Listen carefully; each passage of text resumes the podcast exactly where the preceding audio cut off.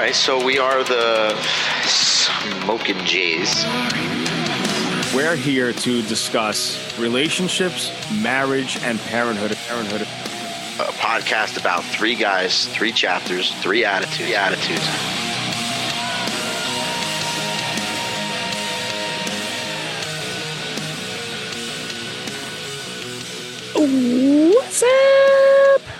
Ladies and gentlemen, I'm just trying something different. I don't know. Fuck it. Let's see what happens. Roll the dice. Just don't get lice. Oh, Hey, hey, um, real quick before we get too into it, I was just on Amazon looking up for some fancy lighters to give as a gift. I could only find 60 matches.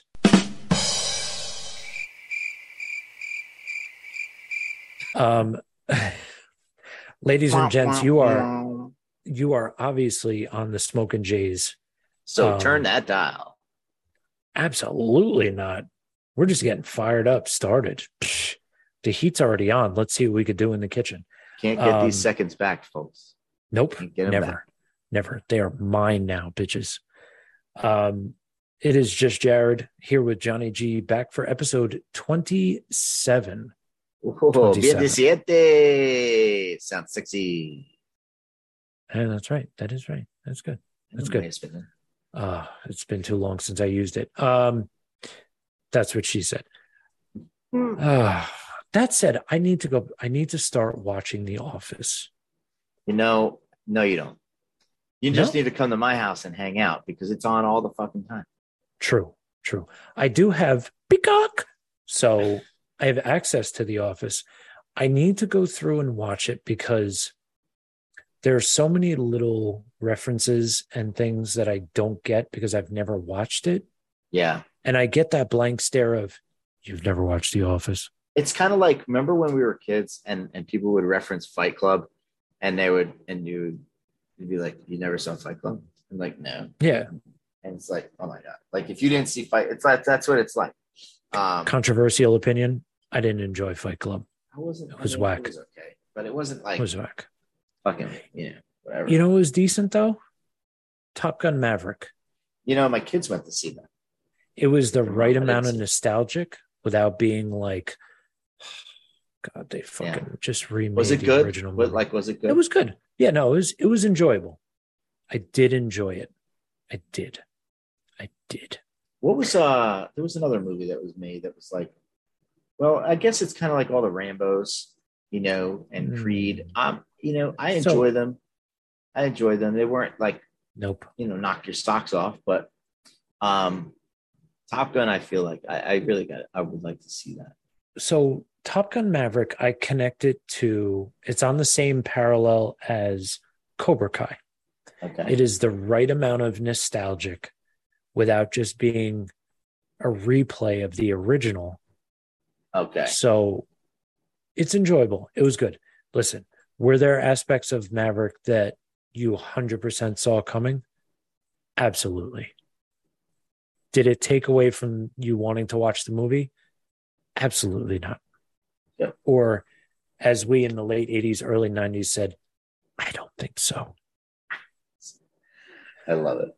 So, all of this throwback movie, throwback TV show, Home Alone, Macaulay Culkin references. I wanted to share a story with you um, and tie it Story into story time. Bert Kreischer. Have you ever watched Bert Kreischer story time? Yeah. Yeah. Oh my God bro bert kreischer story time if you have not had the opportunity to go on netflix and watch it ladies and gentlemen please go watch bert kreischer's story time on netflix holy fucking shit i might actually when we're done no that's a lie i'm gonna go upstairs and go to bed but what is their thing? Is it two bears, one cave, or something like that? Uh, two with bears Bert one Kreischer? cave is their Yeah. podcast yes Yeah. Oh my god. And Tom Segura. Oh Yeah. yeah. So good. so so good so good um i'm going to tell a story and it's going to tie directly into the item that i saved for today's topic this evening's topic Show and tell and story time. Booyah. oh yeah Bonus. i bring all the bonus bonuses bonuses Um, so I had to borrow a spare truck from one of my coworkers because uh, my truck was out for service. So I was using one of my spares, and my other spare is being used by another guy whose windshield was broken. So I went and borrowed the spare and I said, Hey, I'm going to take this down to my guy, get his truck, bring it back so it can get work done because the AC was not working. And those of you who are not living in New Jersey right now, just as an FYI, um, at 10:59 p.m. on July 14th, my computer on the info bar is showing 80 degrees. Hmm. That's hot. It's a little hot. So I hop in the truck, feeling hot, hot, hot. Um, I hop in the truck, and the last person in the truck had 94.7 The Block, which is a New York radio station that has been specializing in 90s and two, early 2000s hip hop, basically throwback stuff. And Boyz II Men, uh, I'll Make Love to You came on. So I jokingly text him and I'm like, bro, what the fuck? I get in your spare truck and you leave Boyz II Men, I'll Make Love to You on. Like, bro, seriously. Obviously, he didn't leave that on because it was on the radio. But it was me. there. But it was there. So I start driving down the road because I figure, okay, I'm familiar, well familiar with the song.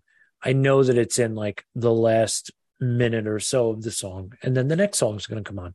So I'll tough it out like a champ that I am, um, because I like to tough out difficult things and just suffer through. And then I, uh, I will get to the next song. Well, as I'm going down the road that my work office is on, I really start pro- like absorbing the song. So now I'm past the haha funny. I start absorbing it. And I start flashing back to what that song ties to. So reminiscing. Um, and that day and the couple days prior, as well as really the last like month or so, has been very difficult, very stressful, very strenuous, very hectic, very nonstop. Um, so you're familiar with certain things like stress induced hair loss, stress induced graying, which I had those, stress induced weight gain, stress induced eating. So all of these the- things.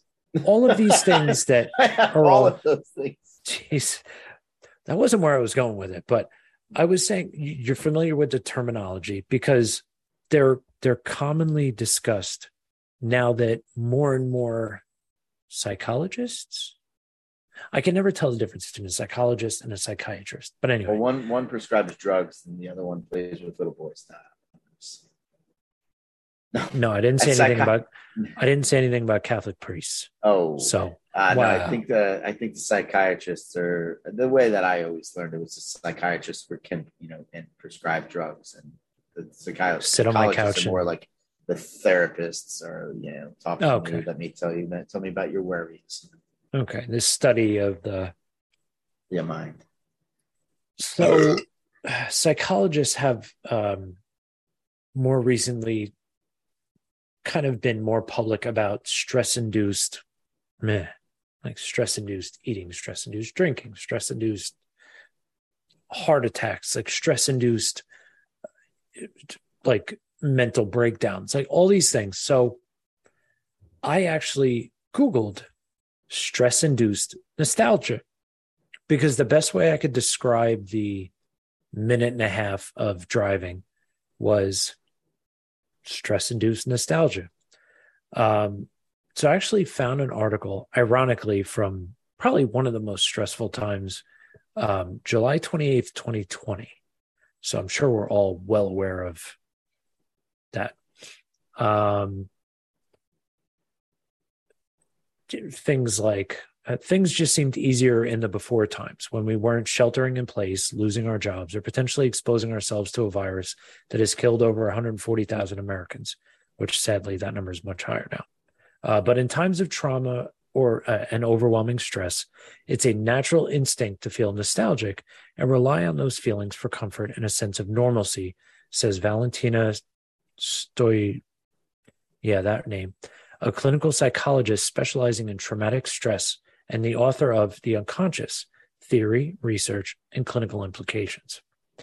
Um, another uh, article that popped up from the National Library of Medicine Nostalgia, Retreat or Support in Difficult Times. Um, and it, it, I mean, all that I pulled up was the abstract, but um, they talked about uh, in a study 100 excuse me 100 undergraduates 86 women and 14 men completed the nostalgia inventory um, recalling autobiographical memories that illustrated how childhood is either special or similar to their present life and rated their likely use of strategies in dealing with two hypothetical problems. So it's actually well documented. Here i am like feeling good about myself like man i came up with like a new thing like they haven't studied this But yeah they've they've studied it. They've, it's well documented like medical journals. But um so i wanted to get your your real time feedback and this is why i didn't like really delve into the situation much i just kind of gave you the episode title but um wanted to get your take on it that especially when you're feeling more stressed or up against the wall or on a deadline, little shit, a oh. song, a picture, a smell, a sight, a whatever. Um, do you sort of stop at that? Or do you then make those rapid hops? Like I made rapid hops. Like I went back to to here and then back to here and then back to here and then back to here. And I think it ended up back in like a homecoming dance or something. And then your brain goes to like the simpler times and hopping in the car and driving to school and then going from there to work and then you know going and hanging out with your friends after work like so there was this succession of hops and it actually to be honest um, it brought me back down off the proverbial ledge. I think it depends on what it is. Like you're talking about a lot of sense memory type stuff, like uh, with you know with smells or hearing something or maybe seeing something that triggers a, a memory or thought. For me, um, a smell that brings me back to something, I stay there um, because it's usually a positive thing. I, which right. I've never thought about this until right now. I have never had a sense memory situation with a smell that brought me back to something that was like terrible or a bad feeling or a bad memory. It was always something, it's always been something positive. And that's interesting because I feel like that's that's the mind, right? Because surely there's things that you will smell that had to have been connected with something negative in your life. But anyway, it most recently happened just the other day. Um, I had a whiff, a smell that brought me back to when I was a kid, and my dad had an older, uh, an older car. Uh, it was mm-hmm. a sixty something Chevy Nova, and the smell was like the inside of that old car. And I think all old cars had this smell it's yes. very distinct. Yes. And I don't know if it was the leather or if it's the vinyl uh, from. I was going to say they. It was a hundred percent not leather. It was vi- vinyl interior. Vinyl, yeah, yeah, hundred percent. What whatever it was, and every, your ass cheeks stuck to it. Every through car, your clothes. Yeah, every car made in like the 60s and 70s had this smell, and yep. I I I couldn't ever describe it because it's, it's not like you know, when you open up a Sega Genesis cartridge and you smell that new plastic, or or like the Blockbuster Video uh, VHS that smell. Like there are certain things, only those things have that smell. Yep. Right. And so when it comes to smells, I'm brought back to whatever it is that reminds me of that. Um, it could be a perfume, it could be the car, it could be you know, whatever. Um, certain days, like the weather, um, you know, smelling uh, just a, the right amount of pollen brings me back to Little League. Um, brings me back to like opening day on Little League and, and mm. you know, just where I was in that moment. Um, so there are no hops when it comes to that. Um, sometimes it'll hop and it'll bring, I'll think about, okay, like, oh, wow, yeah, that car was cool. And then, oh, wow, we did this and we did that. It, but it kind of ends there.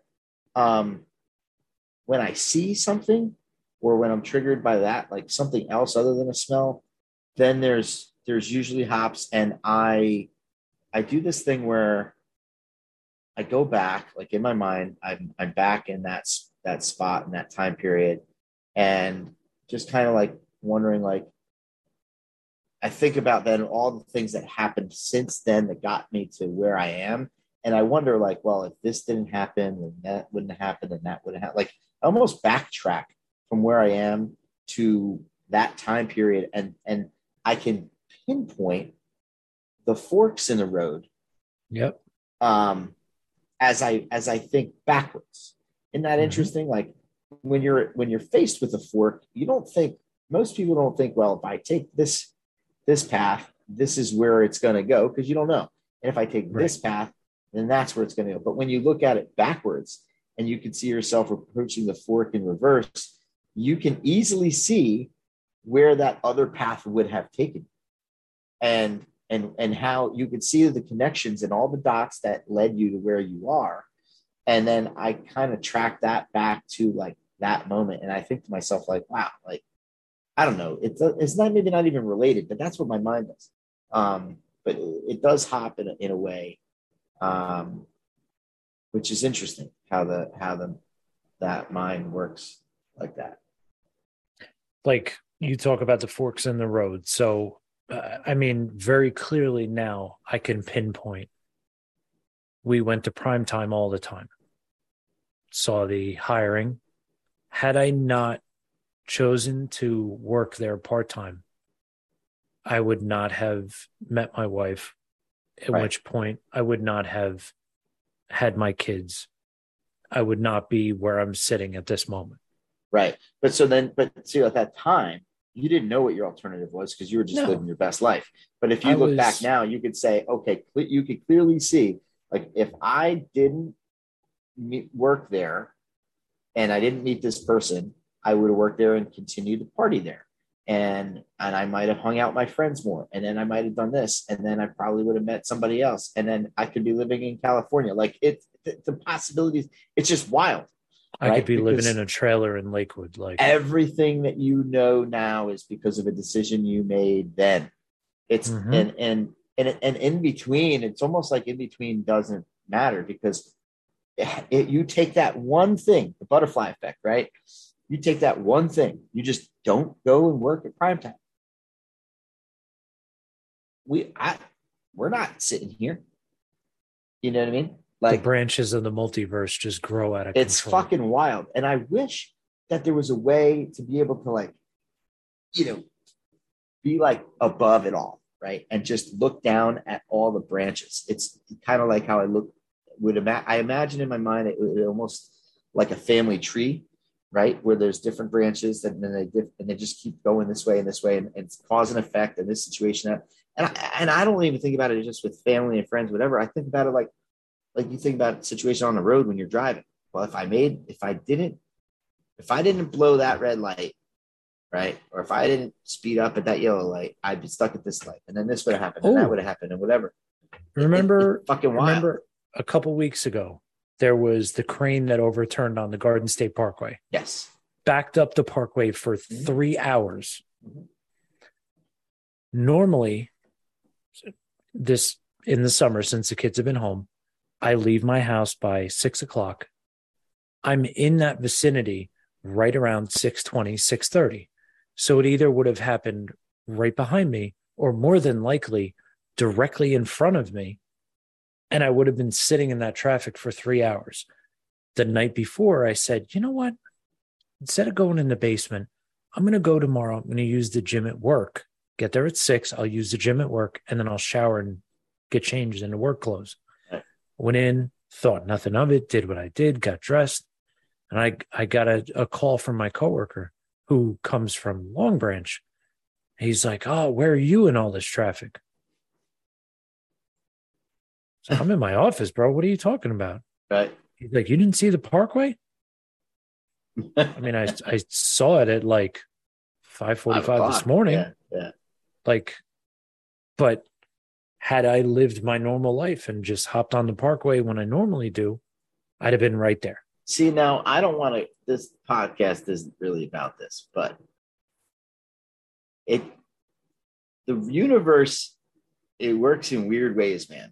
And some people, I'm just gonna, I'm I'm just gonna say, like, some people will say it's God, some people will say it's a spirit or or a higher power, It's- being, whatever, whatever it is that you want to call it, right? Correct. but but there the fact that you thought that like what tri- so it's like what triggers that i never go to work out at the office why why did i on this day decide to go to the office and, and work out and leave my house early and i you know you could think there's a million possibilities right and, and it's all speculation but what if ADD. what if the reason that you went to the office or had that thought to go to the office is because you might have been directly involved in that accident? Like I think about shit like that. Like I think about so if if um so I passed a really really bad car accident a couple years ago um on Route 80 and it was like late at night. I mean, it had just happened. Like I mean, seconds before because as I passed it, people were still getting starting to get out of their cars. Um, Right. I might have been like the tenth car to pass this accident, right? Um, and and I think about it like it's seconds, fifteen seconds, twenty seconds, right? That's to me when I think back, that's the difference between me deciding to get around that car or stay behind that car in the left Mhm. lane or the or the whatever. To me, that's you know, ah, there's a car coming. I got to make a left. I'm clear. Ah, do I wait for this car? Nah, fuck it. I'm going to punch it. And I go. But if I wait for that car, that puts me back 20 seconds, 15 seconds, right? And that's the difference. And that's the difference of me being in that wreck, possibly lying on the ground, really hurt or worse, and not. And it's, well, why did I decide to go versus not go? It, and and then you could get into this whole spiritual thing and say, oh, well, it's predetermined and your life's already planned out for you and this, that, and the other thing, and your decisions are already made before you make them and whatever, right? I just feel like in certain situations, you know, there's reasons why we don't know. There's reasons why you think the things you do and feel the things you feel, and and and there's signs all the time how receptive you are to them and how you decide to listen to them or interpret them is you know what ultimately is your outcome but Correct. being aware of them i think is pretty wild and when you're that in tune it's kind of like being able to control your dreams right right when you're that in tune with your like mind and shit and and and the universe and what's going on around you like it's pretty fucking scary like Yeah. you know like that shit that was predetermined or or i knew that was going to happen or you know premonitions or you know whatever I mean, go on and on but The Matrix is real. it, I, fuck- it very well might be and then i think about self aware. I think about this, right? So we're let's say we are all in a simulation. This is totally not what's what no, um, off the rails again. Um, within five minutes. God we're- damn yeah. it. we're in a simulation, right? Um, so if we're in a simulation, then that means this everything I'm saying, doing, and thinking is being programmed and done for me before I do it. Even this thought that I'm having now, what I'm saying to you right now, is already, already been predetermined. Downloaded. Yep. right? Um, but then, so then I, while I'm sitting here talking to you, I feel my finger, and I'm like, oh, that's sharp. Oh, my fingernail. Oh, I need to bite my fingernail because it's a little sharp, right? Predetermined. Well, how much of that is predetermined? The feeling, the sharpness, the thought that I should use my talk with my hand. You know what I mean? Like you can go fucking nuts thinking about Yes. this shit, and and it's like, well, my elbow hurts. I have an itch. Did somebody program that? you know, oh, And I'm I- thirsty. and I I'm gonna have a I'm gonna have a I'm gonna have a Yuengling light today, or like I'm your thoughts. I guess what I'm saying is like all the things that you want to do, or the things that you're going to do or plan to do. There's a hundred thoughts and actions that come before any of that Right. happens. So there's no way we're in a fucking simulation. But I do believe in the fucking universe and working Yeah. in really mysterious ways. And I, I I also believe in the upside down. So, you know, maybe not exactly the upside down, but parallel universes, like, you know, there's a fucking twin version of me on another fucking galaxy somewhere. Like totally. So, did you watch Doctor Strange in the Multiverse of Madness? I have not. I'm like 25 movies behind. Okay. So it it does not in any way, shape, or form ruin the plot of the movie. So I'm gonna share the thought because it fucked me up for like an hour and a half. So I love it. he the movie starts with him and this girl that's all i'll say traveling through this dimension but he looks different. He he looks different than the normal doctor strange. And all this stuff happens and he gets badly injured and then wakes up. And he's like damn. So later on in the movie, he meets the girl and he's like, I feel like I know you. Like you were there when I died in my dream. She's like, that wasn't a dream. Hmm. And he's like, what? She said that your experiences in a dream that are not actually happening in your real life are the experiences of you in another dimension Uh huh. or, or in another universe, but you. So the alternate version of you that's running down the sidewalk to get away from a runaway car, It's really And then- happening. and then you wake up out of the dream, Yeah. your alternate self was running down the sidewalk to get away from a car. I'm gonna tell you what, and and and we're about to lose the last four listeners that we have.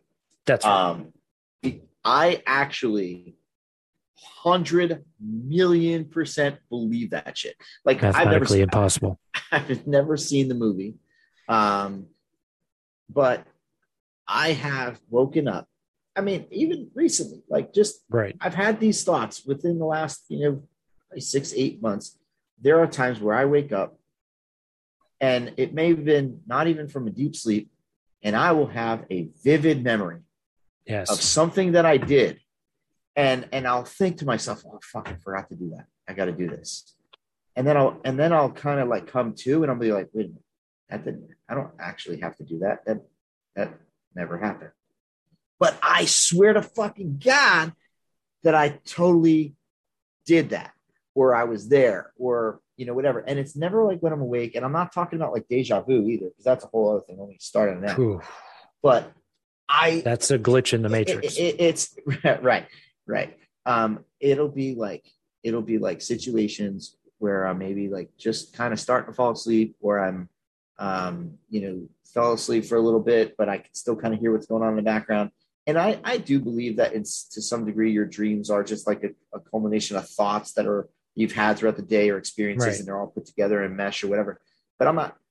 I believe that to be true, but I'm not talking about that. I'm talking about actually feeling a memory that of something that I either said, did, place I was, something I have to do, like like a task. Like you know when you you know when you wake up in the morning, you're kind of just still your eyes are still closed and you're you, you don't really want to wake up, but you're up and you know you're up, but you're like just trying to squeeze the last 10 minutes out. So you're your eyes are closed, but in your mind you're thinking about, like, I got to do this today, I got to do this today, I got to do this today. This is my like Right. I'm, you're Your right. mental checklist. Right, right. Well, I'll have that mental checklist of shit that doesn't fucking exist. And then and it, it's like I'm I'm like I I it's so fucking hard to explain. It'll happen and I'll think about stuff and and I'll have these feelings like I'm worried about, oh, I forgot to do that shit. Like that feeling like you you forgot to do your book report.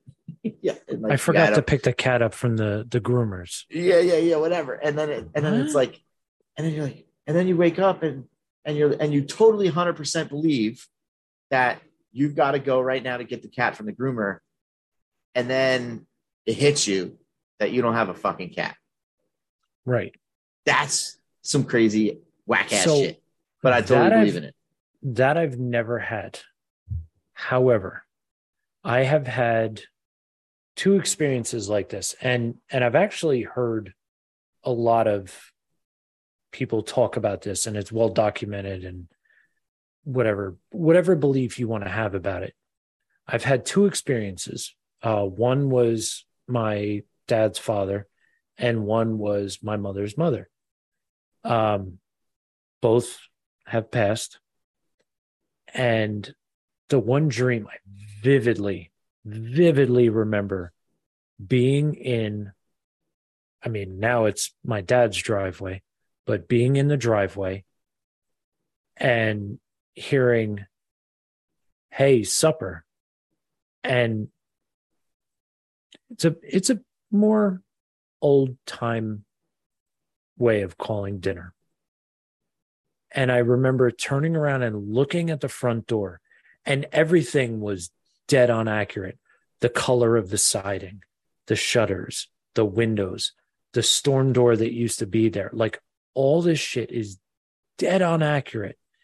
And I turned around and he's standing at the front door.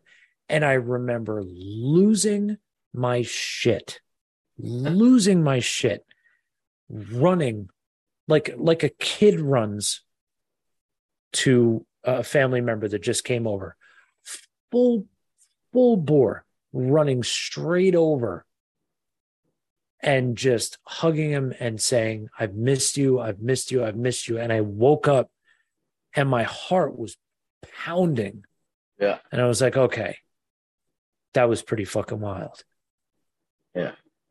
this one's going to be tough to get through so I, th- I want to say it was here. So in this house. So it was definitely within the last couple of years. In the dream, I heard my grandmother call my name. And I I remember in the dream just feeling it coming down my face already because there's just certain voices calling your name a certain way that you just know you already know who it is. You you could be completely legally blind. You know who that is. And i just remember turning around in the dream turning around dropping to my knees and just sobbing and and i woke up my pillow was soaked i i literally i had to leave my bed come out to the the uh, the kids bathroom and sit in the bathroom and pull myself back together Wow. Wow. like it was it was that vivid that it was like i could feel holding her like yeah. that kind of You were there. the, the yeah physical contact was there the sounds the the environment around me the, every aspect of it and the the stuff that i've read about it and stuff that i've heard about it is you know again you believe what you want to believe but that that's that person coming back to you coming back to you when you need it most but coming back to you and just basically saying that it's okay Yeah. that that they are okay that that it's okay um so i've never had your situation but that was the closest to like so real real life that it just and I, I still remember waking up and just like holy and have to establish like no i'm actually in my bed i'm not in that place where i was Right. You had to really think about like, wait, no, I'm here, not there. But here's the thing: I really truly believe, in some way, shape, or form, you were there, and it may not have been in that moment or while you were sleeping or even in this time period, but like you had said, memory, like in the movie, like memories or or whatever's happening to you elsewhere is is connected. Um, I do feel like uh, there have been times where I felt like where like when we go to sleep, we just go to a different place. Like not not all the time, not every every night. Um, but I there have been times where I truly felt like I was just not here, like mm. not this life. Like my mind, my thoughts, my personality, maybe my body, I don't know. Never really checked it out. But just different experiences, different different places, different like just different path, different life, but mm-hmm. still but still me. And I wonder, you know, if that's again your mind, you know, kind of sort of painting this alternate reality while you know in in your mind of what you of your th- mixture of your thoughts and feelings and experiences um, or if some way when you, you know your subconscious and all that because i mean the subconscious and the mind is a powerful thing for those who have that that faucet right that they can tap into um, and when I, I, I just think there's something to all of that sixth sense type stuff and yep. uh, and that extra energy and we only use X percent of our brains. And dude, there's there's an energy. I mean, it look, you're in you're miles and miles and miles away. We're connected through nothing more than frequency. Now it's video yeah. and audio, and it's through, but ultimately, there's just all it is is frequencies. So just as a radio or a TV or antenna or satellites work on, on frequency, and you can charge your phone wirelessly, charge battery with energy, oh, with frequency. Electromagnetic frequency. Why, why, how could you not believe there is a way that you can do the same thing with with your mind? There's electricity that runs through your body and, and we're made of water and all that stuff. I truly think that there's I'm not going to call it like secret powers or abilities or whatever, but I think that there is a way that somehow or another we're connected to something else when when we're not here present in this moment yeah. whether we're sleeping or whatever the case is but i don't know is this still on on track to the stress induced nostalgia so or did we yes, just go like sci completely sci-fi uh, on on the audience here well we we went a little bit sci-fi a little bit a little bit um, um so I mean, I, I can't even pinpoint if that was stress induced because it may have. You know what? I, I couldn't even tell you what was going on in my life at that time. I couldn't even tell you what was going on in my house at that time. I honestly, I couldn't even tell you exactly when it happened, other than, like I said, that I know I sat in that bathroom. So I know that it was here in this house. So that gives me the constraints of it's between now and when we moved in this house. So in that time period. Um but you were you were sleeping. Sound asleep. See both times. What's weird actually. so my my like quick sidebar. So my grandmother and my aunt tell me the story about when my aunt was younger. And I'm I might be missing some points, but when my aunt was younger, she was they were in the house they grew up in and she was like in the kitchen or whatever and she looked up out the window like by the kitchen sink i don't know if she was doing the dishes or not whatever but she looked she was looking down and she looked up and she saw the backyard mm-hmm. but the backyard had no fence and the garage was painted a specific color and there was a swing set over here and the house over there was brown instead of whatever. And I'm making up these details, but like, right, to, right. Um, it was essentially, and so she said something to, to her mom, my grandmother. Um, hey, you know, mom, you know, before you moved in or whatever, was was there ever a swing set in the backyard or this that? And so whatever they got to talking, and as it turned out, my aunt when she looked up and she was awake, she looked up, and what she saw was what the landscape looked like 10, 15 years ago. Like they right. weren't even living there.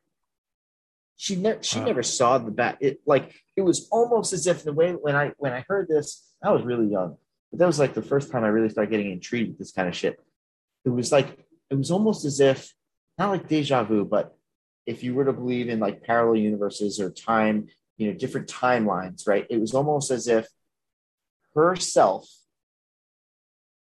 was inter it like intersect intersected with um another either person or her a different version of herself or whatever at the same exact time Right. but in a but in a different time period right but they were in the same place and almost like time confused itself so you want to talk about like glitch in the matrix Glitch in the matrix. Exactly. Right? Like so she was she was there, present. She looked up maybe at the same time that this other person looked up in 1960, okay, and happened to be standing in the same exact spot. She looked up, they looked up, and then and then their fucking visions were switched.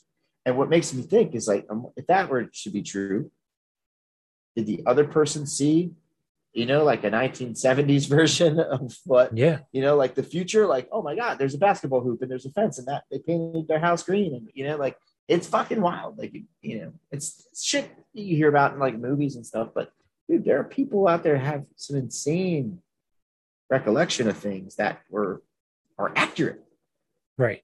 You know, and you explaining how, like, in your dream, you were there and everything landscape and you, you can feel it. Like, it's almost like you were in a different time or a different timeline Yeah. where you might have actually been there and he and she may have even been alive in that Right. moment.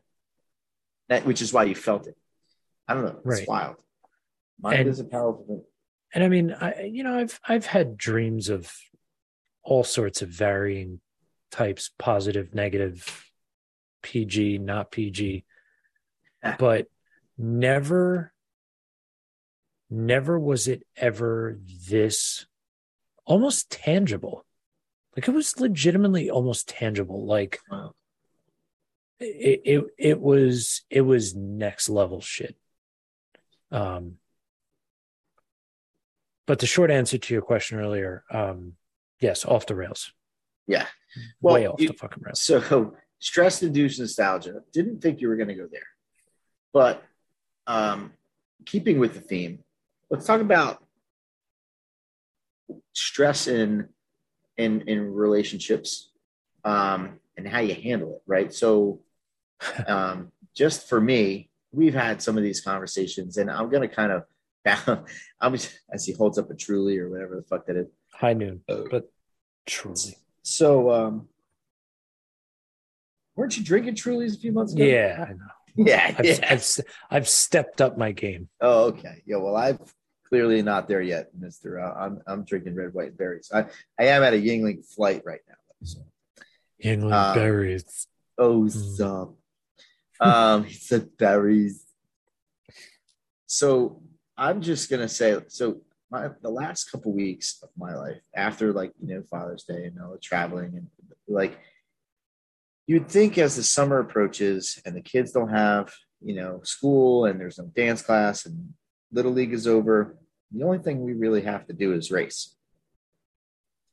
But when we race, sometimes we break things. When we break things, we have to fix things. There's only a certain amount of time you have to fix things until you have to go and race again.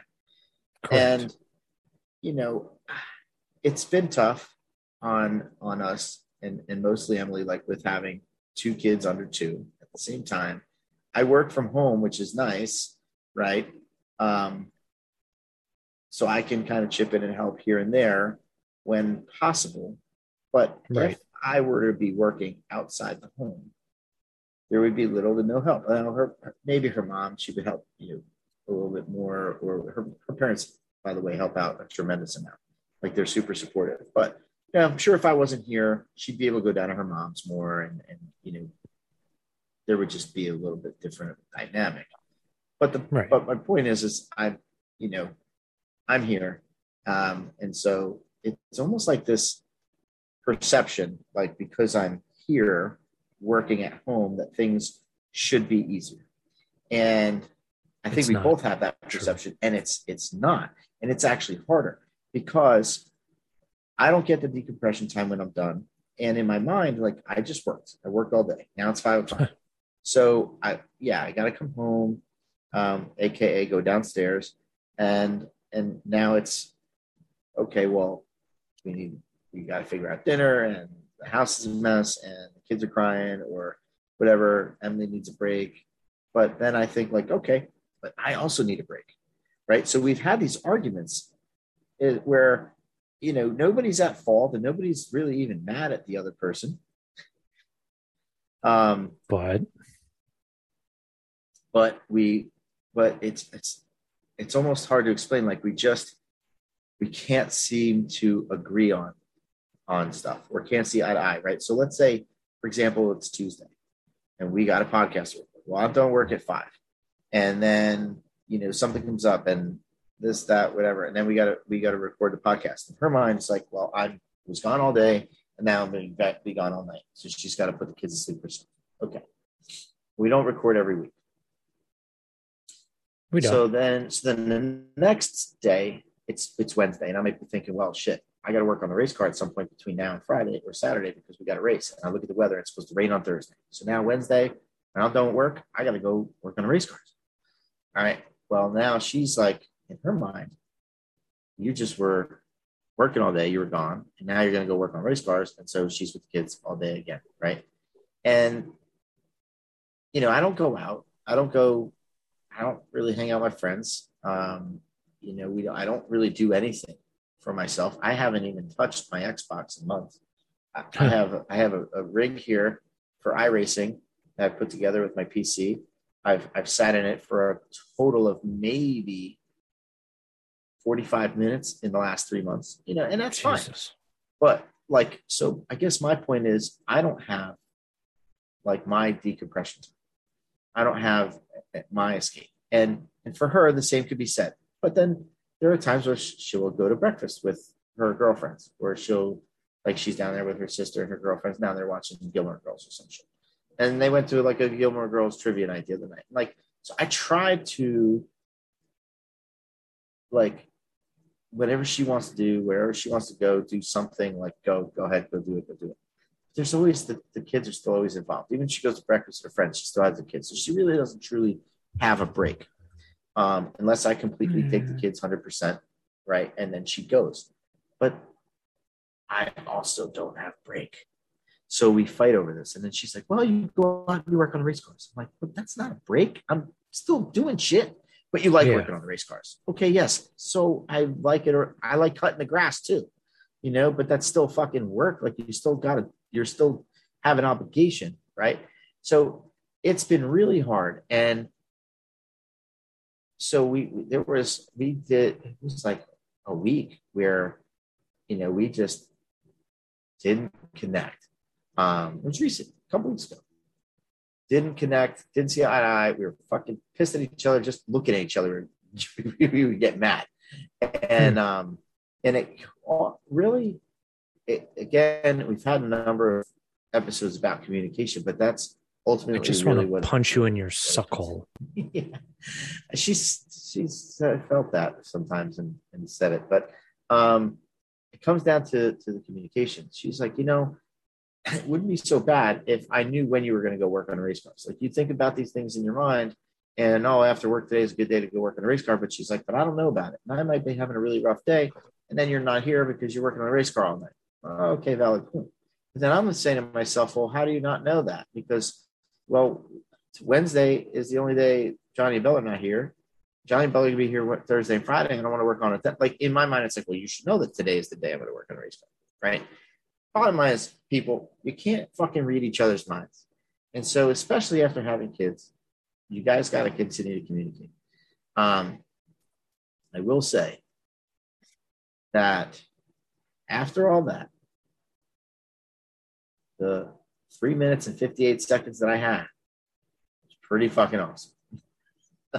it was a little longer than three minutes, 58 seconds, but keeping the love, keeping that connection, that's important too. And I'm not going to get into like a, a, a Chris, um, you know, Jagger and Dr. Judy segment here, but, um, you know, it, you got to just keep communicating and, and, uh, and, and just continue to be open-minded and, and talk and because she don't know what the fuck I'm thinking. I don't know what the fuck she's thinking.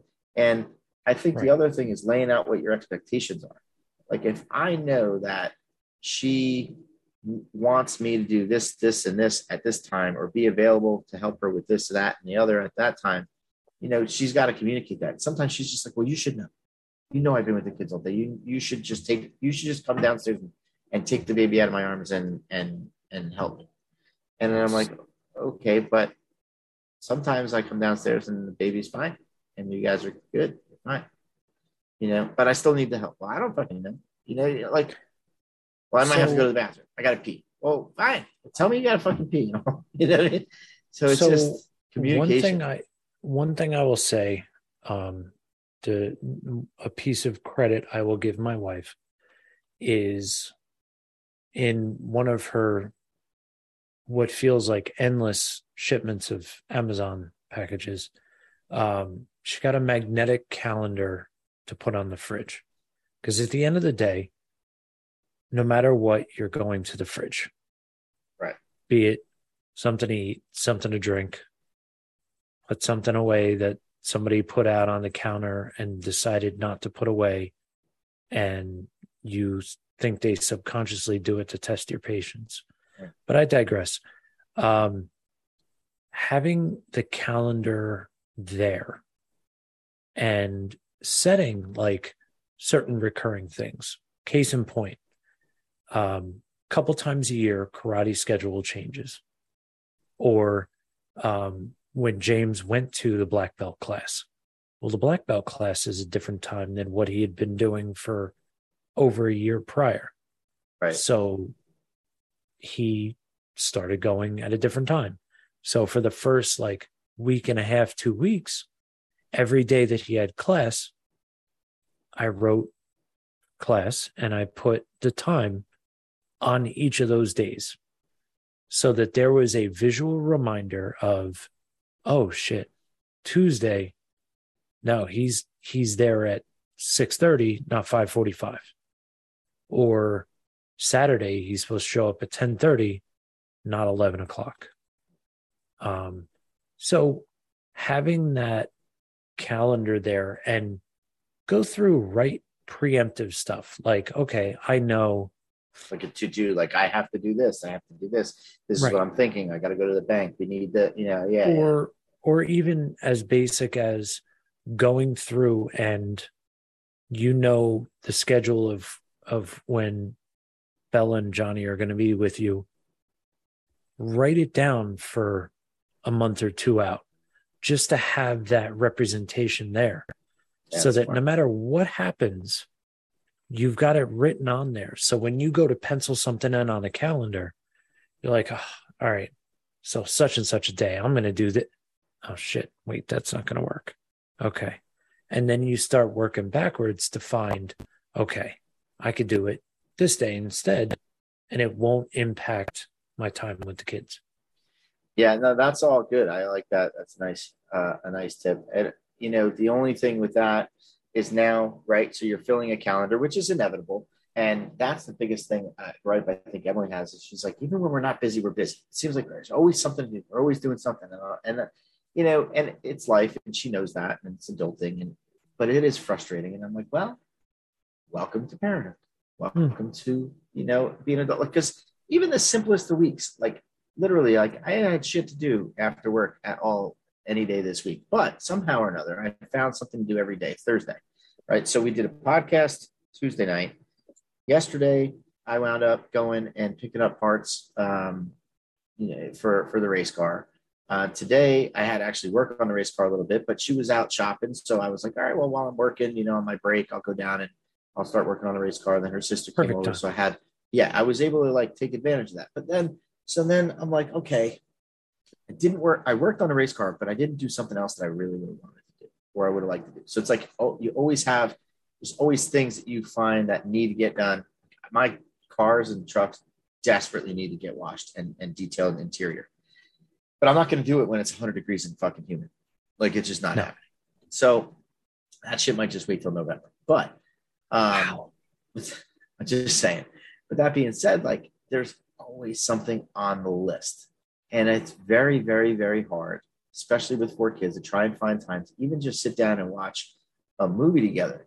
Um, we had planned two nights ago to sit down and at like eight, I had not, we had nothing going on. And uh, or it was yesterday. We were going to record and then we decided not to. So it was like, okay, well, instead of recording, we'll just sit, we'll watch TV. But Walker didn't go to sleep till like just wouldn't go to sleep. We wouldn't fall asleep, you know. And then we wound up cooking dinner, and I got home at like seven o'clock from getting the parts, and before you knew it, blah blah blah blah. blah it's ten o'clock, and she's tired. I'm tired. Baby's still awake. Then the other baby wakes up. Um, so trying to find a balance. Um, calendar is a good idea. Sharing the responsibilities. Um, that's another thing.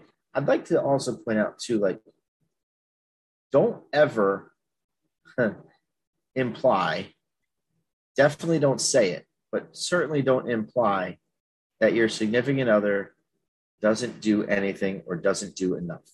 I'm not saying I said this or did this, but there are times, and, and Emily and I are both guilty of it, where I I know there's times where like the dishes are piling up, or like the laundry's piling up, or like I really should mop the floor, or I really should clean, or whatever.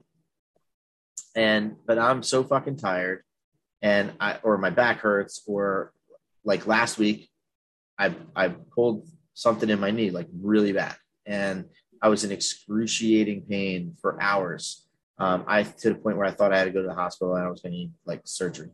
Um, and it turned out I, I, I must have just pulled a tendon, um, over overstretched some a tendon in my knee, nothing tore or anything like that, and it, it just blew up, water on the knee, and it was excruciating.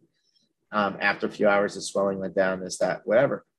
But I, sometimes you just need to chill. You need to relax, and when you do that, then certain other things aren't getting done, and it just piles up. It piles up, and so then, you know, you kind of have that feeling like well, shit, it all it all sort of boils down at one point in time. It's this needs to get done, and this needs to get done, this needs to get done, and in that moment you're doing it, and you say, "I'm always fucking doing this," or "I'm always doing that," and then the other person feels like you're you're almost implying that they don't do anything, and I'm not saying that, or neither is she, but it feels that way. So it's important to recognize what the other person in your relationship is doing. Like, I'm not going to go on a list and you know tit for tat like with with Emily, but I'll, I'll use some examples. Right, you know, I'll work. Then maybe after work, um, I've got to I, got to run to the store to get milk, and then I run to the store to get milk. Oh, but the car needs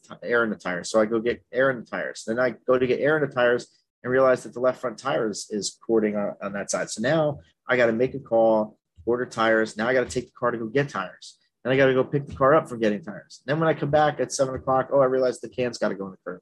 So I put the cans on the curb, and then the garbage has to go out, and then it's right. So there's all these things that I've got to do, plus things that I got to do, like work on a race car, or I still want to call the kids, or whatever. So I have this whole checklist of things, and in my mind, I'm busy as fuck. I got a lot of shit to do, and it's all things that have to get done. But Emily don't necessarily see it that way all the time because she doesn't know all the things that I have to do. So she just sees that I'm not there because she's struggling. She needs help with the babies and, and I'm not there. I'm busy doing something else. It doesn't matter that it's something that needs to be done or that's important or that's ne- or necessary. I'm like, and I always say to her, I'm like, I'm not out fucking farting around with my friends. I'm not at the bar drinking or smoking cigars with Mark down the road. Like, I'm actually doing shit. She's like, yeah, but you're always doing shit. Right. But then I could say the same for her right? What she, you know, and it's different stuff. But she's got a lot of stuff. 100%.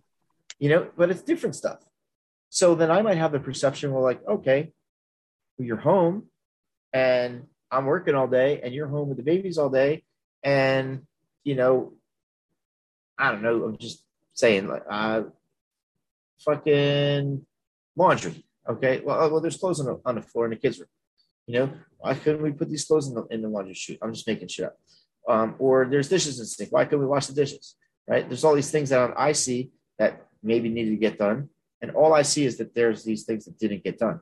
But I didn't see all the other things that she did do, or that she had to do, or the things that she couldn't do because of the things she was doing at the time, like taking care of the fucking kids.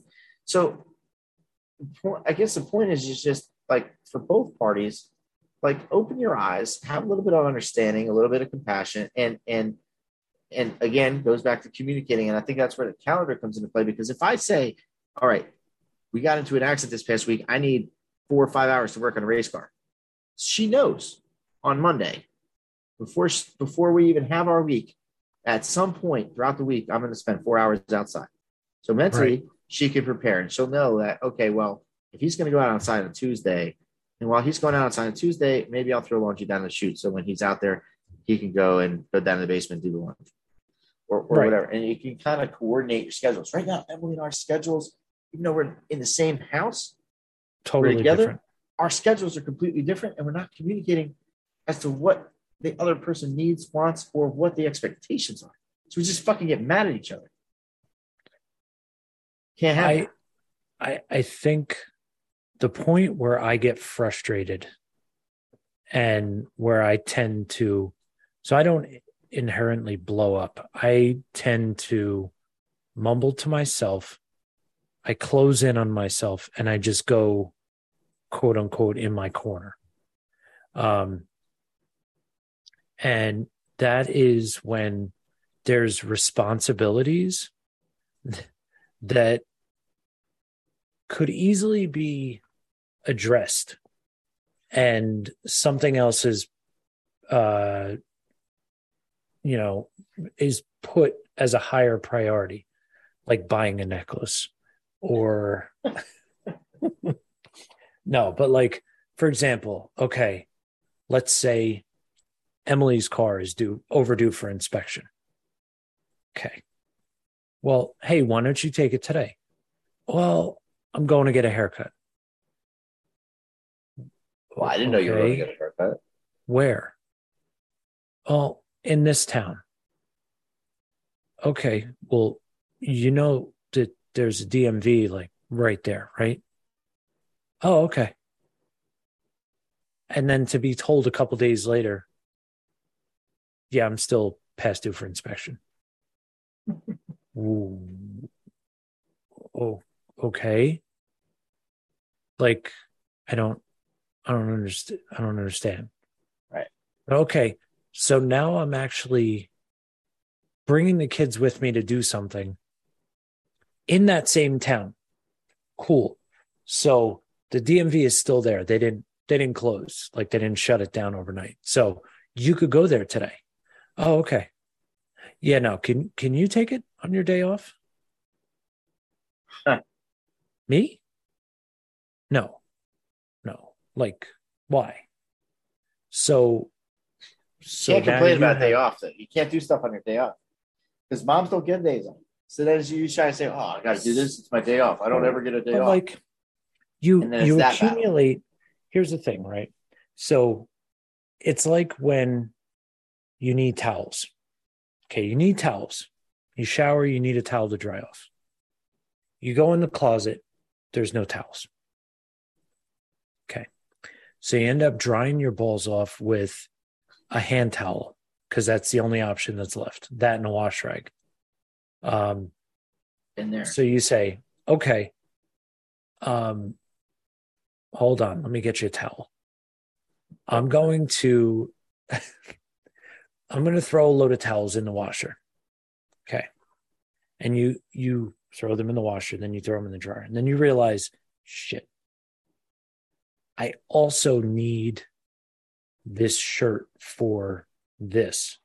So I, after the towels go into the dryer, I have to then throw my basket of laundry of my stuff into the washer. So when the towels come out, you move them out of the way, bring them upstairs, move your stuff into the dryer. In the meantime, the kids have stuff that they need for two days from now. And you know that the next two days are just pure chaos. So you throw the kids' stuff in. So now you're accumulating. Now you have the towels that have to be folded and put away. You have your stuff that has to be folded and put away. Once it's done, you now have the kids' stuff that has to be folded and put away. So you are procuring more and more crap Hmm? for your day off, and you're allocating time on your day off to that.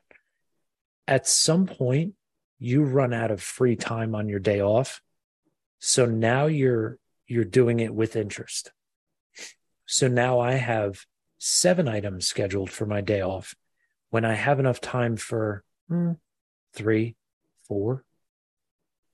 So now those other three or four items that you aren't going to get to get pushed off to your next day off or the next day where maybe you could sneak home a little earlier or maybe you could push something like 20 minutes later and you're trying to jam stuff in. And this is the problem that I experience because now I'm trying to squeeze stuff into time slots that ideally you probably need like two hours to get that done. I'm trying to work that in in like 30 to 45 minutes. Right. So if you're even getting to it at all, because God forbid the prior item runs over, if you even get to it, you're half assing it all the way through. Well, you also, it's a good point. So, like in my example, the race cars, there are times where something should take an hour or half hour or two hours, and it, yep. it takes twice as long because yep. as I'm as I'm doing, you know, this, I realize that you know, oh, this is broken, and I got to change this part out, and now I got to do that, and then I'm by myself, so I'm back and forth in the trailer and tools, and I got to get this and that, and then, you know, it's just it's just never ending. But no, I I hundred percent feel you. Like I'll sit here on a Wednesday, and I'll think to myself, what's today? Thir- today's Thursday. So yeah. here's a good example. To, tomorrow we have the kids. Um, we get the kids uh, tomorrow night, and you know we'll have dinner or whatever. And then Saturday we're racing all day. And I I don't know. I think Sunday they might be back with their mom. Um, so in my mind, I'm like, oh wow, Sunday having a whole day where like the kids aren't here, so sounds really bad. Like the kids aren't here, so like I don't have anybody else to entertain. Like we're not, I don't, I don't have to go in the pool. We're not going to play catch. Yep. We're not going to watch movies. We're not going to like. I can do stuff that I need to get done. So you mentioned the laundry, right? You're right. I got, I have at least three loads of laundry that are going to have to get done. There's no time between now and then to get them done. Maybe I can throw a couple loads in tomorrow during the day. Then I'm taking time away from work, back and forth, up and down the stairs. Um, but then I got to get the cars washed. I got to clean the pool. Um, you know, oh, all right, well, I'll do this on Sunday. I'll do this Sunday morning. You book it out. But then inevitably something else always comes up. Just talking about it and get it, you know, balancing the responsibilities and communicating time management, though, is huge, huge, huge, huge, huge, huge when you got little ones in the house. Um, and then communicating that time management with your uh, significant other. Um, yep. But you know, I think in my one of my bullet points here, I wrote like you know being present, or maybe you wrote that being present versus doing the things you need to do. Um, no, I wrote that. So you wrote that, yes, yeah, like I'm here, I work, I'm here, I'm present, but then there's times where I'm like, I've got to do the things I need to do. I'm still also present, but now I'm busy. Um, so prioritizing that is uh, is key. So anyway, I think that was all the point, points that I had regarding that. That was that was my stress um, spinoff. There was um, two other quick things not related that I wanted to to talk about. You had mentioned well, one we so child support, right? Mm, yes. So my kids don't know what child support is. Um, and to be on, to be honest, they shouldn't. Right. Shoot. Hold on. Hold that thought. I was saving a quote for the end and I I was saving it. Just because it goes along with this whole what we always have to do and how we're always always fixing stuff and going out and doing things and this and that. Okay. It's a quote. There's one thing that every guy wants at the end of the day nothing. Every guy deep down wants to be able to sit there and do and think about nothing. Everything we do is motivated by this desire. It's why we have jobs, so that we can have enough money to eventually sit there and do nothing. It's why we weaponize incompetence, because if we pretend we don't know how to do something long enough, you'll stop asking us and we can sit there and do nothing. Women, on the other hand, seem to be motivated by the exact opposite. Women seem to be motivated by the desire to do something. It doesn't matter what that thing is, as long as it's something. If there's nothing to do, they'll find something to do. It's why a woman will become upset if she comes home and finds her husband doing nothing. It's why men don't understand drama, because drama is literally making something out of nothing. It's already nothing, leave it alone. Now you're making it something. It's why men are always trying to fix things because you have a problem. I fix it. Now it's nothing. Everything I do is pushing us towards that ever elusive, sacred place of nothing. I've seen that quote and I love it because it is 100% truth. I am 1 million percent mathematically impossible, um, motivated by this. 100% at the most. By, by the nothing. Um, I, I absolutely want to get everything that I need to get done, done off my checklist so that I can, after work or whatever, dinner, I can sit down and do absolutely nothing. I'm completely motivated by that. Um, I forget how, why this came up, and why I put it as a bullet point. We were talking earlier, I guess, about uh, child support, whatever it came up. Um, right. So they shouldn't know about that. Sorry, right. I know we interrupted that thought, but no, it's okay. they should not know about that. So they they shouldn't know. Um, and I feel like you know, there's times it, you know, the kid's mom and I are, very open and with communicating and everything. Um, and everything we do is usually together. But like if the kids get something, right? Johnny will come, he got two new pairs of sneakers recently. And one of them's like a nice red pair, of like Pumas, and he's super proud of them and he loves them and you know, all this stuff. He's like, Oh, look at these shoes that mommy got me. And in my in my mind, I'm like, hmm. Did she get it though? Did she really though? You know, I contributed to that. All right, the child support. Uh, but I don't sit there and say, no, well, I paid for that too. I try to make it so like when the kids get something from us, oh, you know, see, it's different because there's me and Emily. So it's it's right. a lot of times so they associate it's, it's Emily, and then when they're with mom, it's oh well, mommy got me this. They don't have that knowledge behind them that well, daddy helps with those bills and daddy helps mommy, you know, and and there's child support that there that goes towards food, clothing, and shelter, and so you know, daddy's contributing to that as well.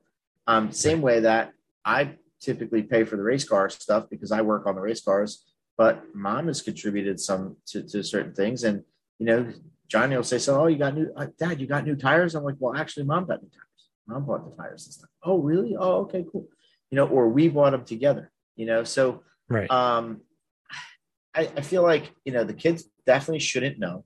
Um, but when they're older, they will certainly 100% look back and realize like oh wow you know um my dad did did, did contribute this. this. this is where it came from you were talking about your dad because i wrote here provide uh, versus being present it's it's very easy as a kid to to look and think oh well my dad doesn't care my mom doesn't care or they're not here um, exactly. or, or work is more important and it happens while I'm, I'm here working and the kids are home. And I come out of the office or my room or whatever, and they're like, "Oh, you're done with work?" I'm like, "Nah, man, it's only one o'clock. I just, you know, gotta take a leave, or I'm hungry, or whatever. Oh, you go to work? Oh, you go to work? I'm like, I realize like that the working provides you with all these other little things that you need. Yep. Right. Um, but never should it be an excuse for lack of presence. Correct. So I've I try really hard, and it, I'm not I haven't mastered it yet, and I might not ever. But I really strive to be as present in the moment as possible. It's very easy to blow your kids off. You're busy, you're working. I come out of the office to go take a leak, and Johnny might want to throw me the football, and I and I quickly will say, John, not right now, man. I I, I got to go to the bathroom. I got to rush back to work. I got to go to work. Okay, and he's like, okay. And to me, right? No big deal, right? We'll, we'll play later, bud. We'll play later. Or uh, 100%. We'll, okay. Um, but what would it have cost me to take 30 seconds and catch that ball from, from across the living room and then throw it back? And then catch the ball again and then throw it back you know, or when my daughter comes out of her room to show me that she painted her nails and I just keep walking. Okay, nice, Belle. Good job. Way, way to go. And I half asked, you know, acknowledge that. Instead of stopping and looking and actually engaging in a conversation with my daughter, would have taken me an extra 30 seconds. Stop and be present in the moments because the moments aren't going to be there forever. You're providing, but you can do both. It is possible. And it's so hard. It's so hard as parents, especially like, you know, I'm just going to generally speak like dads, working dads. Like there's so much on my mind. Like I balance the, the finances. I do. Uh, I'm right now, I'm the sole income provider. So I feel like it's all on my shoulders. Um, it doesn't mean that I don't understand what Emily's going through with raising the kids and, and being there with the kids all day long and that I'm not willing to help or I'm not there at present in those moments. It's just that I'm so mentally drained and stressed from all the things that I got going on. You're spent. It's spent. It's so easy to just bypass all the all the little things and say, all right, we'll play tomorrow. My kid's been wanting to play Matchbox cards with me for a week. And something keeps happening or something keeps coming up where we can't actually sit down and for 10 minutes and play fucking cars, Right. But that's not right because I for sure 100% will look back and say to myself, I can find Why didn't I? five times last week where I could have taken 10 minutes away Yeah.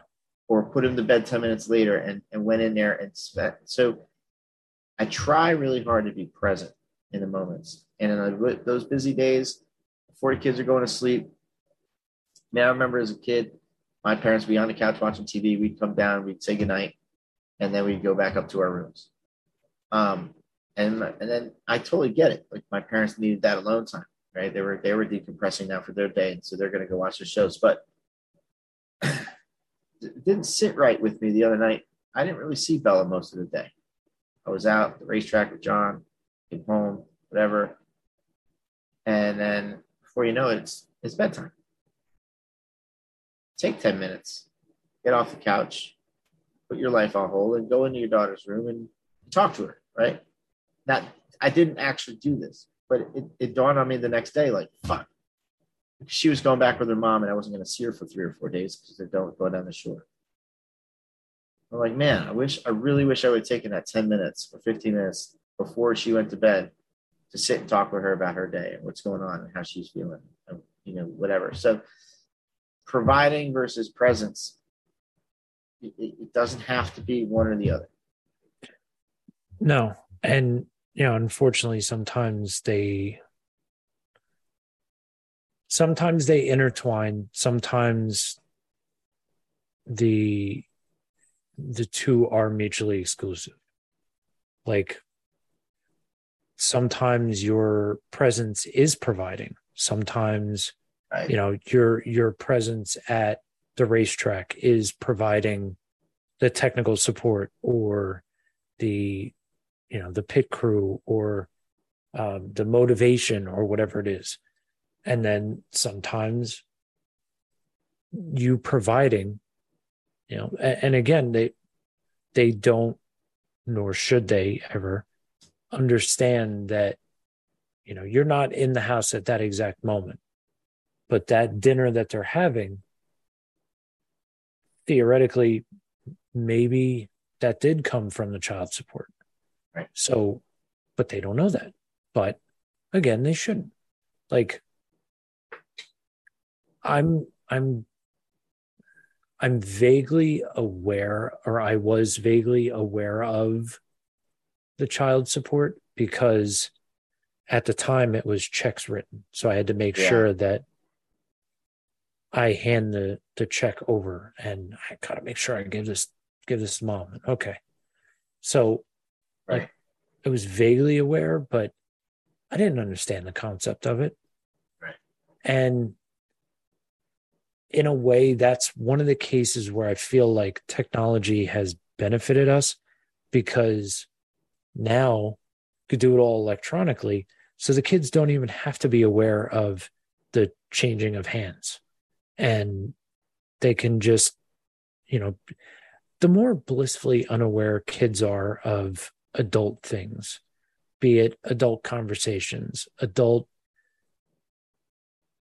situations, adult repercussions, adult whatever adults are going through, the more blissfully unaware children are. I'm sorry.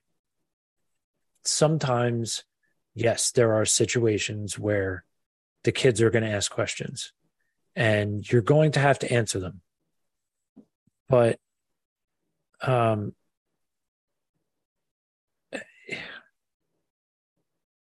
I'm I'm trying to word it right, but th- there are just certain things that, even when handled with kid gloves, in my in my humble opinion, may be completely off base here, but in my opinion, there are certain things that even when handled in in the best way with kid gloves, they just they just don't need to be a part of it.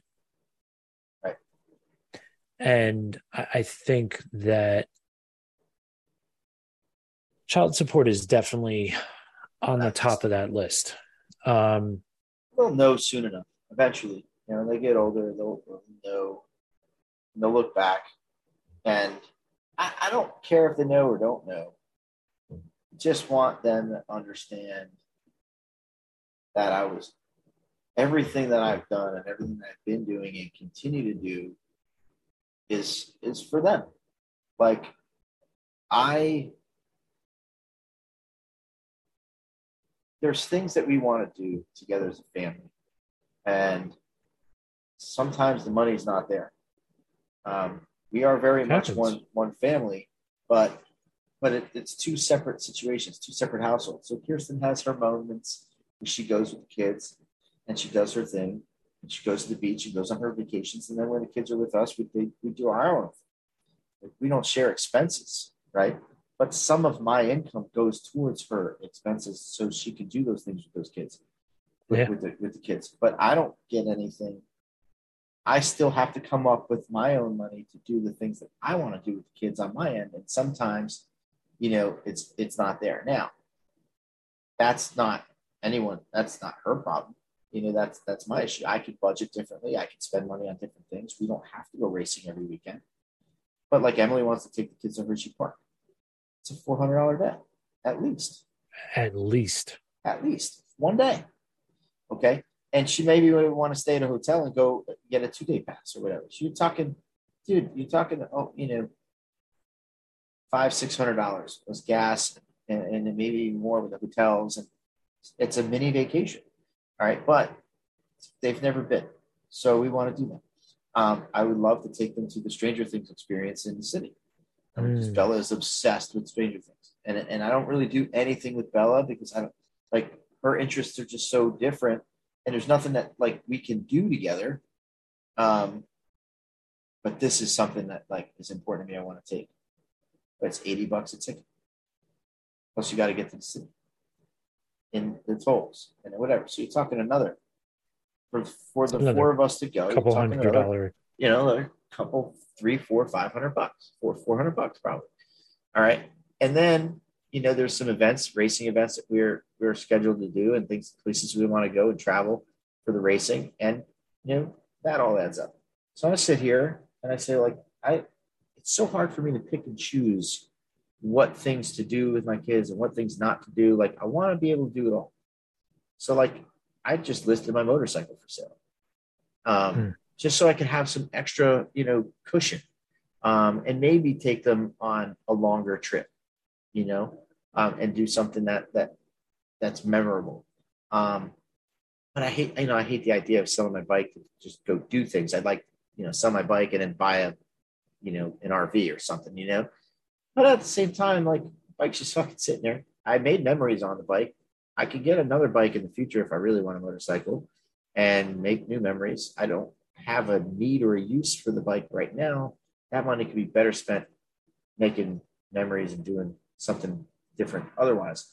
But it's just amazing what you'll do for your kids to try and just provide them with a good with good memories and a good time and a good life. And um so that's like always been my goal. And uh it's man the expectation level that i set for myself is so high that like i get mad at myself for for, doing it because it's so hard it's hard to hit.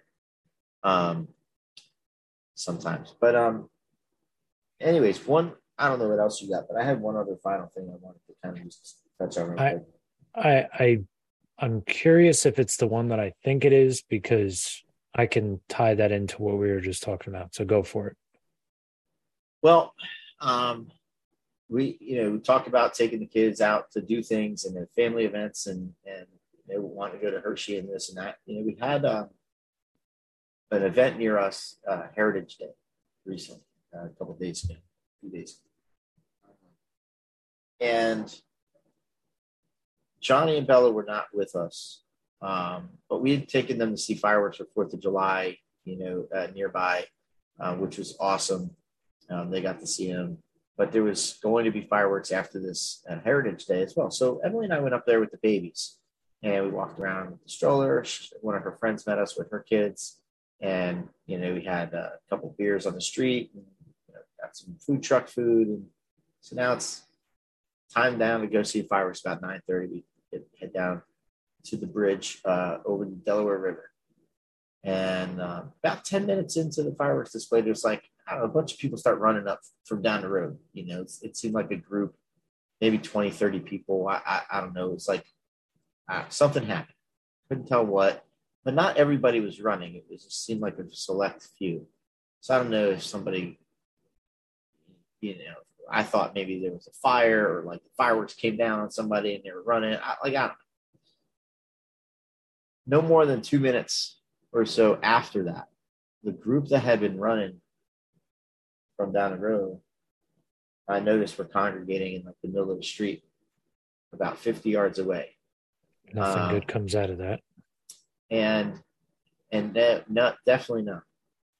And um, we're sitting there and we've got Emily. She's got Walker, who's almost two, in her in her arms. He's in or he's in a stroller in front of her, standing up in the wagon. Levi, she's holding Levi. Um, or I'm I'm actually holding Levi. And then our friend is with she's got a newborn and a six year old. So we're all just together, right? Mm-hmm. And out of nowhere we hear gunshots. Pop, pop, pop, pop. Four or five gunshots. And I immediately turned my head and I was just like, holy, is this real? Like, is it like in my mind, I'm like, is this real? Emily looked at me, she's like, let's go, like trying to run. And I'm like, dude, I've never seen so many people run so fast. People were literally running out of their shoes. Like there were sandals and, and shoes on the on the bridge, on the sidewalk. Um, and we're on the border between Pennsylvania and Jersey.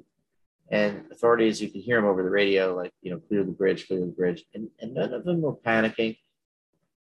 I mean, what's crazy, like I, I didn't panic at all. Like I was exceptionally calm for some reason. And I don't know if it's because in my mind I knew it was an isolated incident. It wasn't a, a semi-automatic. Like nobody was fucking, you know, spraying a crowd. Like I, I, I kind of knew where we were. There's, there's, you know, hoodlums in the street, and there's some some gang stuff, and you know, I just I knew it was just some stupid bullshit, right? nonetheless, everybody's terrified. Now we got to clear the bridge. I tell Emily, hold on, wait, just let everybody kind of pass. We got this giant stroller. We got four kids with us. Let's just kind of wait, let most of the crowd pass. You guys go. I'll drag the field, and and you know we'll get in our car and go. And um and that was it. But like, our friend's daughter, six, very very very smart. She was like right away. She's like, who got shot? Who got shot? I don't know how she knew or whatever. And and I had to quickly was like, no, no, no, no. That's it was fireworks. You know, somebody was some kids were just playing in the street and they were lighting fireworks off in the street and people got scared. Uh, and then and they were running because they didn't want to get caught by the police because it's illegal to light fireworks in the street. Right.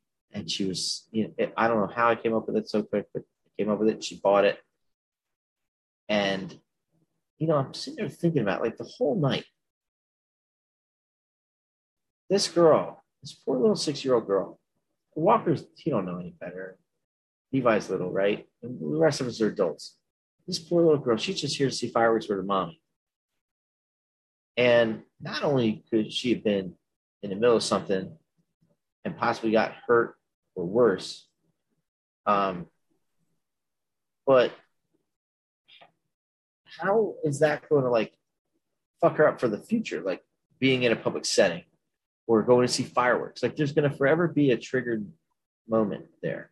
And I really hope that she bought in and, and it sticks with her that, she, you know, it was just fireworks in the street and, and hopefully she forgets the memory. Um, because that would really suck to be terrified to go anywhere for the rest of your life, and and and not know, and it's and it's it really kind of hit home, and I totally sound like you know white privilege at this moment when I say this, but like I've never been in a situation that close to something like that, and it really makes you think. It puts it in perspective that there are people that live like that every day in fear that they can't just walk down the street with their kids or or, or even worse they're not in fear. It just they're immune to it because it's everyday life. Because it's everyday life. And it just was it just it, it was wild. And um so it really just puts things into perspective. But um as as calm as i was and i feel like i really wasn't affected by it right? Um just kind of took it in stride.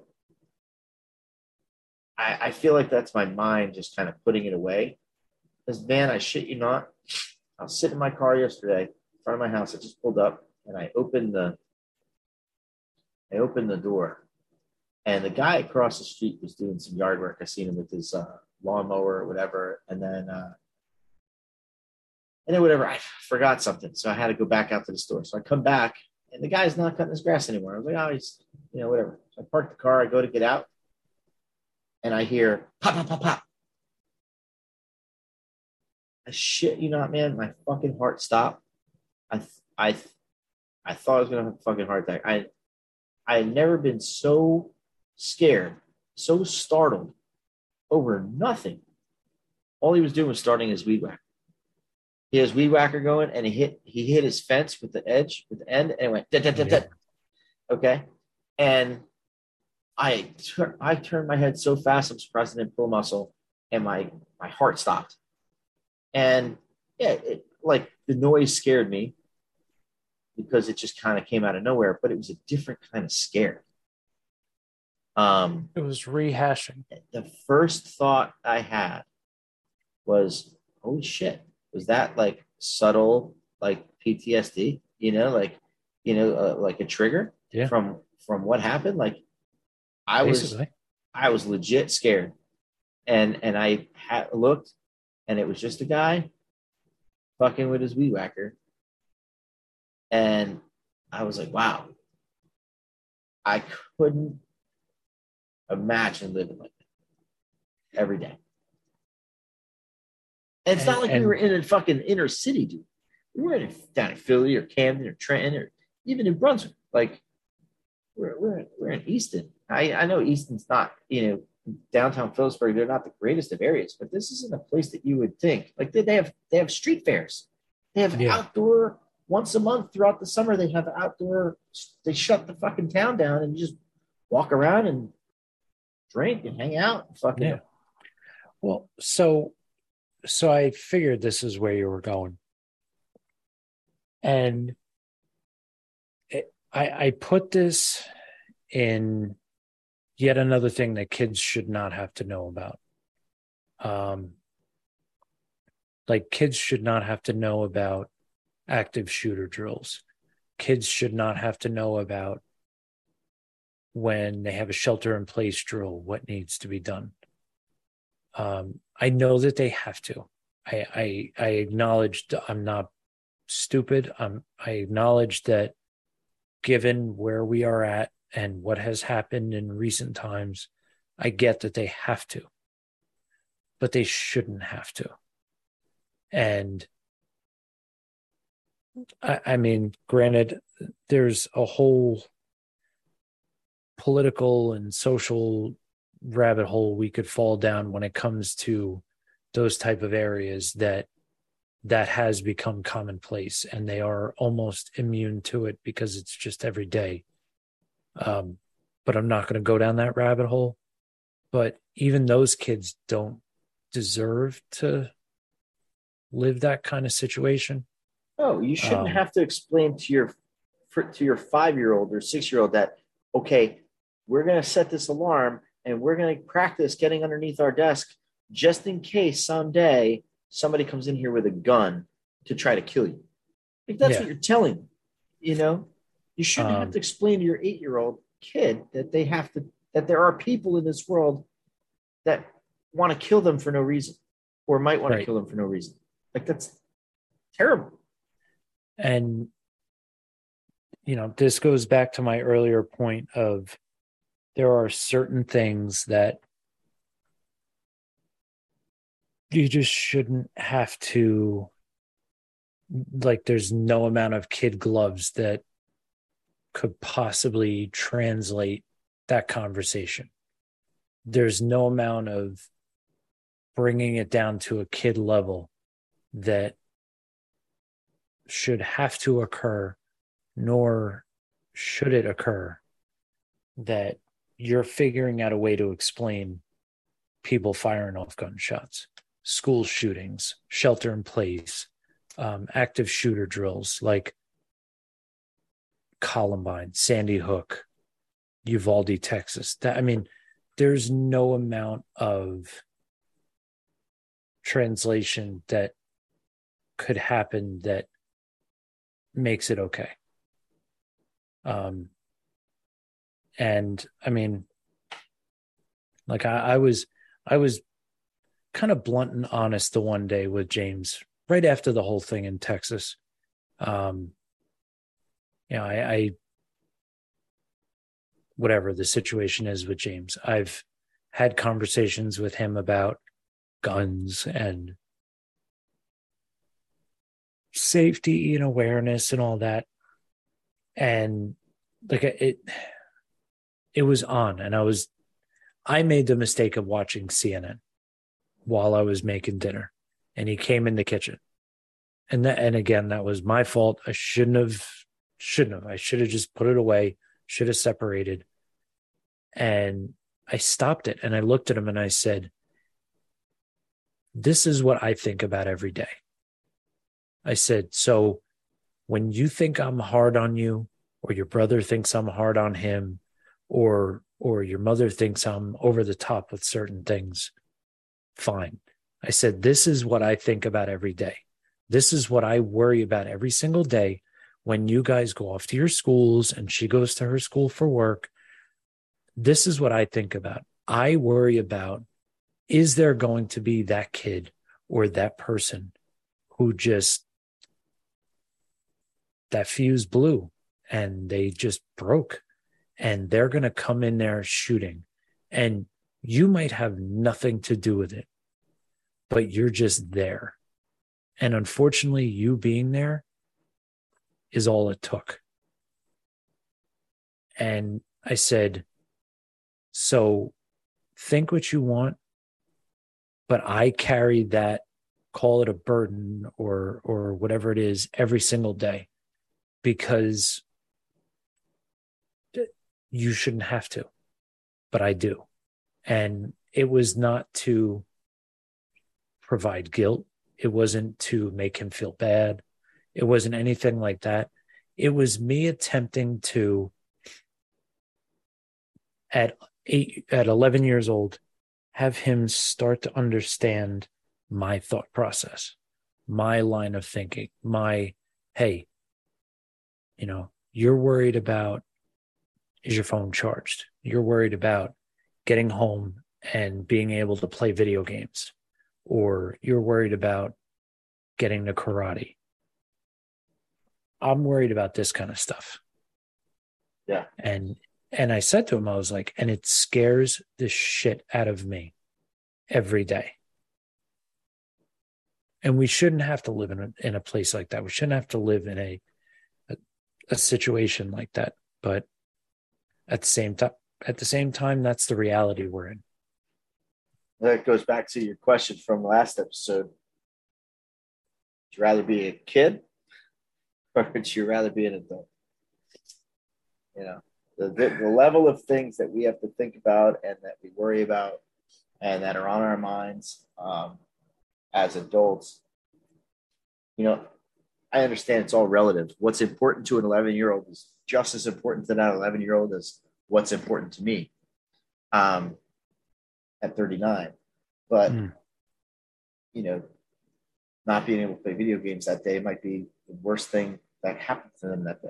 And they feel that. That's, that's, that's fine. But I wish I could go back to a time where that's, you know, mm. I wish I could go back to a time where I was on the last level of Mario and somebody unplugged the fucking Nintendo. And and that that was the worst thing I could possibly get upset about. Yep. So that being said, Well, I, I think for today we have we have delved down the darker rabbit hole. Um and I, I think we'll bookmark this one for right now. Um but I will say, um shelter your children. I'll say it. Maybe I'm wrong. I'll I'll as as our friend Matt Sell always says, I'll happily die on that hill. Um it because to me it's a hill worth dying on. Shelter your kids from the stuff that they should not have to worry about at 8 9 10 11 years old. Let them think about playing video games or going and hanging out at the playground with their friends or you know wanting to have mac and cheese for dinner. Let them worry about that you worry about what you need to worry about as a parent or a relative or a caregiver or guardian or whatever your role is. That's that's our job as the adults as the caregivers as the providers. That's our cross to bear. That's our burden to carry because they should not have to. And that's my piece on that. Well, Amen sir. that. Um, as always, it has been a pleasure. Um, ladies and gents, please stop by the network at Fourth Wall Pop on your your socials, your Insta tweets and the, the Twittergrams and the the Twitch books and face spots and all that. Um, consider supporting the network. Cup of coffee a week. No, cup of coffee a month Mhm. and uh, that'll help us start providing some more interesting, more exciting, more exclusive content. Um, and stop on by Smoking Jay's podcast on the Instagram. Maybe we'll start throwing some stuff up there, some polls, some questions, give you guys something to interact with. So until next time, until the next time we pull a, an all nighter, because, you know, some of us are so old that this kind of shit's going to take like a week to recover from. Thing we don't record until another week. next week. Yeah. Oh no, negative, recovered. Um, these are the Smoking Jays signing off. Adios. Peace.